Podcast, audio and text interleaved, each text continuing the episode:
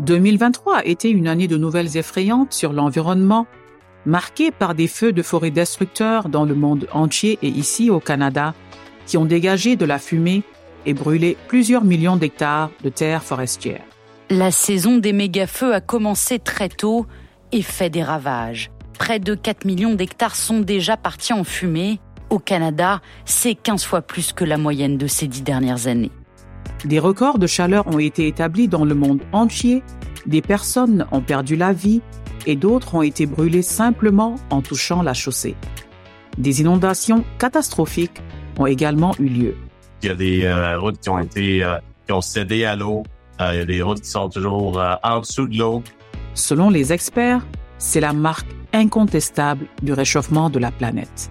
Des décennies de combustion de pétrole et de gaz pour le transport de chaleur et l'industrie ont réchauffé nos océans, rendant les conditions météorologiques plus imprévisibles.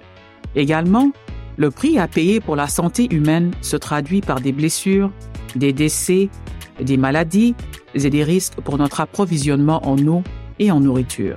Dans l'émission d'aujourd'hui, nous parlons avec le docteur Howard New, sous-administrateur en chef de la santé publique du Canada, qui nous explique pourquoi le changement climatique est l'une de ses principales préoccupations en matière de santé.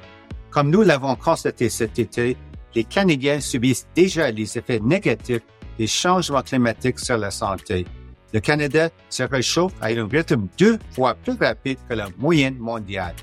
Il expliquera également comment son bureau a élaboré un plan de mobilisation d'actions de santé publique sur le changement climatique et pourquoi les Canadiens doivent se préparer. Les gens devraient être encouragés de savoir qu'il existe des solutions et des mesures que nous pouvons tous prendre pour assurer notre avenir commun. Bonjour et bienvenue au balado d'information sur la santé au Canada. Ici, Ali Agnan, l'animatrice de cette conversation. Rappelez-vous que les opinions et les commentaires de nos invités ne reflètent pas nécessairement ceux de l'ICIS, mais il s'agit d'un échange libre et ouvert. Cet épisode porte sur le changement climatique et comment l'un des plus grands médecins du Canada souhaite préserver la santé du pays. Bienvenue au balado euh, Dr New. Euh, merci de votre présence. Euh, Dr New, la plupart des Canadiens savent que vous euh, et la Dr Tam êtes la voix et le visage de la réponse canadienne à la COVID-19. Et également, euh, vous parlez aujourd'hui des changements climatiques, euh, ce qui fait aussi partie de votre travail, même si beaucoup de gens ne s'en rendent pas compte. Pourquoi la santé publique participe-t-elle aux discussions sur les changements climatiques? bonjour et merci pour la question.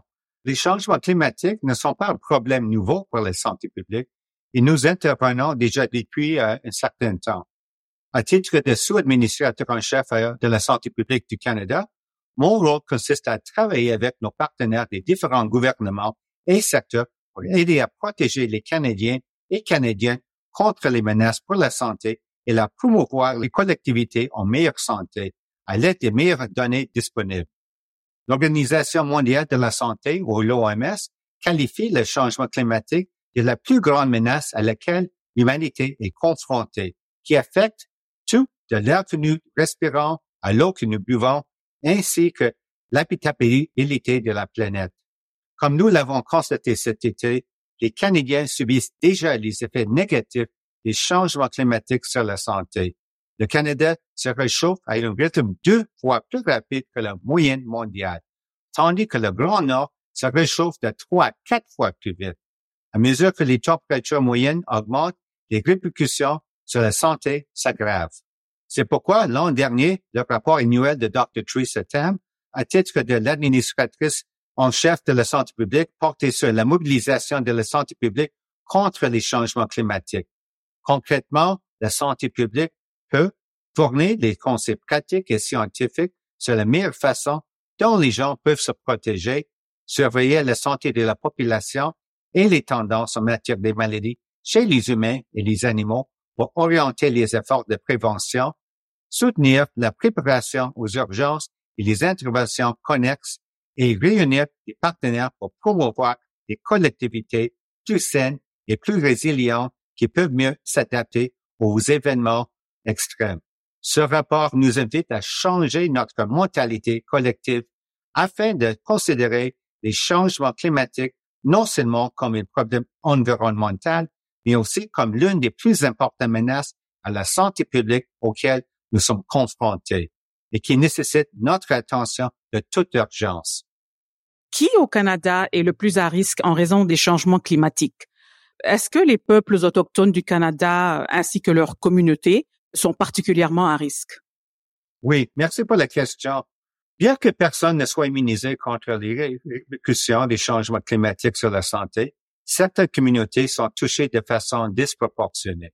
Comme pour la COVID-19, certains groupes sont plus à risque d'exposition, s'adaptent moins bien et sont plus vulnérables à subir des problèmes de santé graves. Par exemple, les aînés qui vivent seuls sont les, plus vulnérables pendant les vagues de chaleur extrême. Par exemple, près de 620 personnes sont mortes durant la dôme de chaleur en Colombie-Britannique euh, en 2021.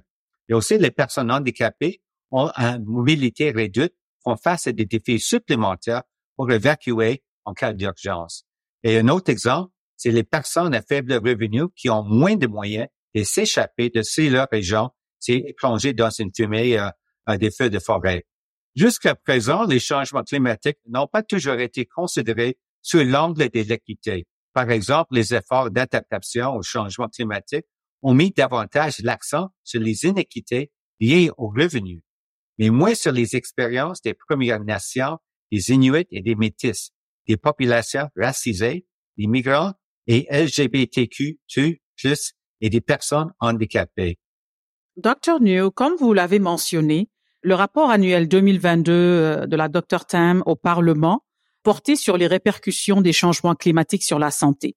Quels sont les principaux problèmes de santé que vous attendez à voir plus fréquemment en raison de, de, choses comme la chaleur extrême, les feux de forêt euh, ainsi que les inondations?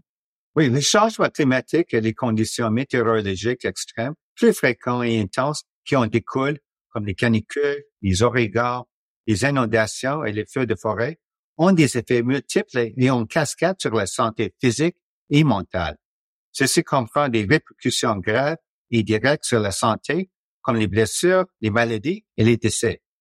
Parmi les autres répercussions qui touchent le Canada, citons l'aggravation des problèmes de santé chroniques causés par l'exposition à la chaleur, l'augmentation de la prévalence des allergies respiratoires et de l'asthme en raison de la mauvaise qualité de l'air entraînée par les fumées des feux de forêt et l'accélération de la propagation des maladies infectieuses sensibles au climat favorisés par les tiques, les moustiques et les vecteurs.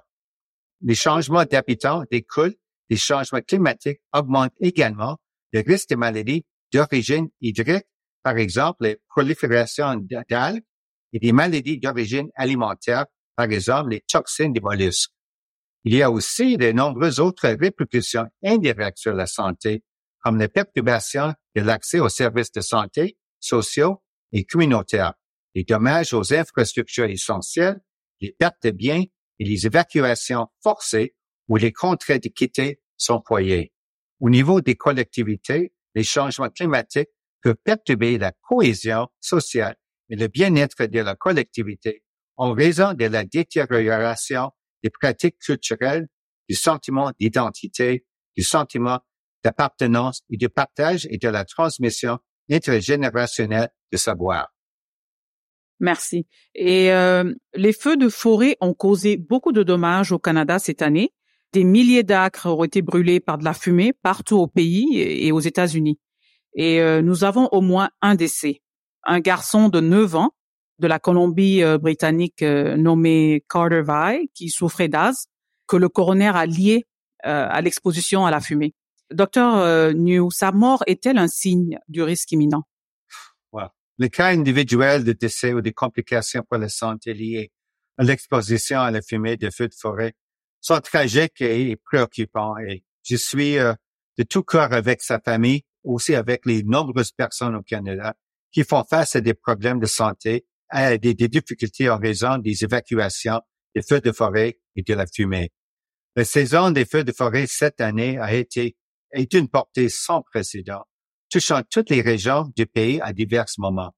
La fumée des feux de forêt contient des particules et un mélange complexe de produits chimiques qui peuvent être nocifs pour la santé humaine, en particulier pour les personnes souffrant d'asthme ou d'autres problèmes de santé chronique préexistants, les jeunes enfants, les personnes âgées et les travailleurs en plein air. Il y a de plus en plus de preuves que l'exposition à la fumée saisonnière des feux de forêt peut avoir des répercussions à long terme sur notre santé physique et mentale. Merci. Avons-nous une, une meilleure idée si davantage de Canadiens commencent à souffrir des effets du réchauffement de la planète sur la santé? Et que peut-on faire pour mieux mesurer et surveiller les effets des changements climatiques euh, sur la santé? Bon, c'est vraiment une bonne question parce que les, données probantes sont un outil essentiel pour la santé publique afin de mesurer et de surveiller les répercussions globales du changement climatique sur la santé. Bien que nous ayons de bonnes données sur l'environnement, par exemple les conditions météorologiques et la qualité de l'air, il y a encore des lacunes dans les données euh, désagrégées sur la santé afin d'obtenir une vue d'ensemble des répercussions à long terme des personnes et des personnes les plus touchées. Il s'agit de domaines où nous pouvons continuer à travailler avec l'Institut canadien d'information sur la santé. Y a-t-il des leçons tirées de la pandémie de COVID-19 euh, qui peuvent être appliquées à la crise climatique? Oui, bien sûr. Euh, nous pouvons tirer plusieurs leçons de notre expérience euh, de la COVID-19. La nécessité d'agir rapidement et avec force lorsque des mesures urgentes sont nécessaires, tout en travaillant simultanément à prévenir et à réduire les menaces futures.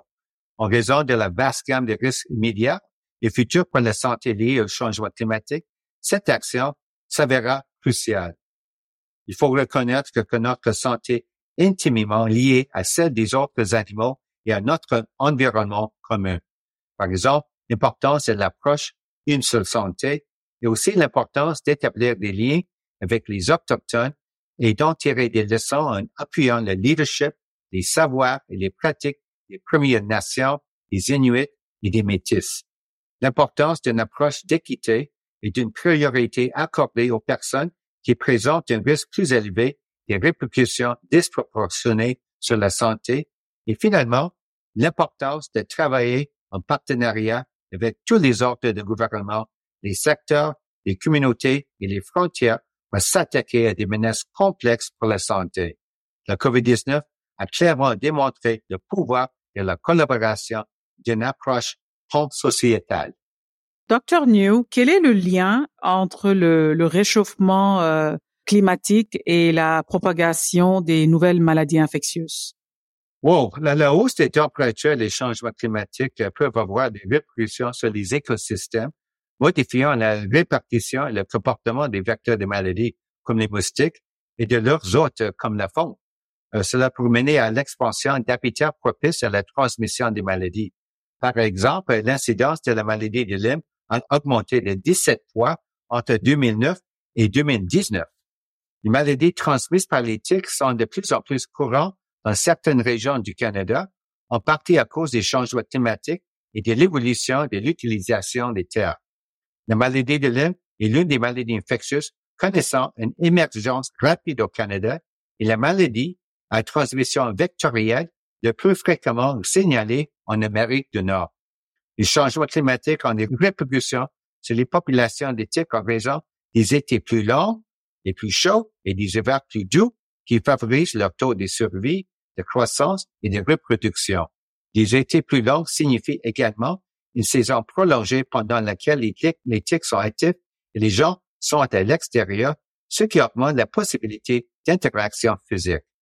De façon plus générale, les changements climatiques, la biodiversité et la perte d'habitat augmentent également le risque de maladies zoonotiques transmises entre les humains et les animaux.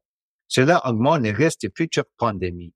Et finalement, cela souligne l'importance d'une approche une seule santé qui examine les liens entre la santé humaine, animale et environnementale et qui est fondée sur la collaboration entre les disciplines afin de comprendre et d'atténuer la propagation des maladies infectieuses. Des études montrent que les changements climatiques ont également une incidence sur la santé mentale, euh, ce qui entraîne une augmentation de l'anxiété et de la dépression. On a l'impression que le phénomène échappe à notre contrôle. Comment aidez-vous les gens à composer avec cette nouvelle menace? Moi, je pense qu'il est important d'améliorer l'accès au soutien en santé mentale et d'accroître le nombre de ressources pour aider à bâtir les collectivités résilientes face au changement climatique. De plus en plus de gens, notamment les jeunes qui portent le fardeau le plus lourd des changements climatiques, vivent de l'anxiété climatique en raison de l'incertitude liée à l'avenir de la planète. Il s'agit d'une menace existentielle. Il est normal de ressentir toute une gamme d'émotions.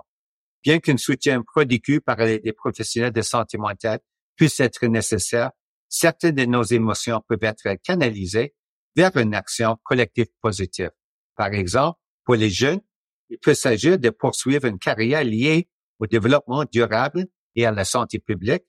Deuxièmement, prendre des mesures qui entraînent des avantages connexes pour la santé mentale et l'environnement, comme marcher ou faire du vélo au lieu de conduire. Et finalement, préconiser le changement et prendre part à des organismes et à des, initiatives communautaires respectueuses de l'environnement comme le jardinage urbain et le bénévolat. En favorisant un sentiment de communauté et d'appartenance, nous donnons aux gens un sentiment d'espoir et d'optimisme à l'égard de l'avenir de notre planète. Parfait. Et Dr. New, comment avez-vous modifié votre propre mode de vie? En tenant compte euh, des changements climatiques? Euh, les, choses peuvent sembler euh, plutôt sombres. Avez-vous encore de l'espoir pour l'avenir? Oui, bien sûr. J'ai bon espoir qu'en agissant maintenant, nous pourrons faire une différence en prévenant et en réduisant les effets des changements climatiques sur la santé. Le thème sous-jacent de rapport de l'administratrice en chef de la santé publique est d'embarrasser l'espoir. L'espoir, c'est croire en un monde plus sain et au pouvoir que nous avons de travailler ensemble pour y parvenir. Nous sommes de plus en plus conscients des effets des changements climatiques sur la santé et le rôle de la santé publique consistera à sensibiliser les gens de ce que nous pouvons faire pour réduire les effets. Je suis encouragé par l'intérêt qui porte les jeunes et l'approche proactive qu'ils adoptent. Et nous pouvons nous inspirer et apprendre des Premières Nations, des Inuits et des Métis qui reconnaissent depuis longtemps la nature interliée de la santé humaine, animale et environnementale. Ces connaissances ont été essentielles à l'identité, à la résilience et à la survie des Autochtones et elles sont essentielles à un avenir sain et durable pour nous tous. La pandémie de la COVID-19 nous a montré qu'en collaborant entre les administrations, les collectivités et les secteurs, nous pouvons accomplir des choses remarquables en santé publique. Les gens devraient être encouragés de savoir qu'il existe des solutions et des mesures que nous pouvons tous prendre pour assurer notre avenir commun. À l'échelle individuelle et communautaire, il est possible de faire des choix durables et respectueux du climat, comprendre le vélo ou marcher plutôt que conduire. Parfait. Et comment avez-vous modifié votre propre mode de vie? En, tenant compte des changements climatiques?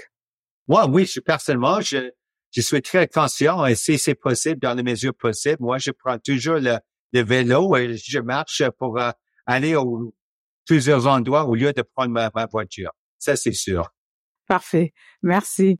Docteur New, merci beaucoup euh, d'avoir participé à ce balado et euh, j'espère que les gens euh, consulteront le rapport et, j'espère également en savoir plus sur ce que la santé publique va faire pour aider le Canada et le monde à, à contrer cette, cette menace imminente. Merci beaucoup encore. Il n'y a pas de quoi. Merci. Le rapport auquel le Dr New fait référence s'intitule la santé publique contre les changements climatiques au Canada et nous afficherons un lien sur notre site web à isis.ca. Avec des données et des idées, même les petites choses qui réduisent votre empreinte environnementale comptent. Merci d'avoir écouté cet épisode important. Le changement climatique nous touchera tous. Notre producteur exécutif est Jonathan Coline et un grand merci à Heather Balmain et Avis Favreau, l'animatrice du balado de l'ISIS en anglais. Si vous souhaitez en savoir plus sur les données de santé collectées par l'ISIS, veuillez consulter notre site web et abonnez-vous dès maintenant au balado d'information sur la santé et écoutez-le sur la plateforme de votre choix.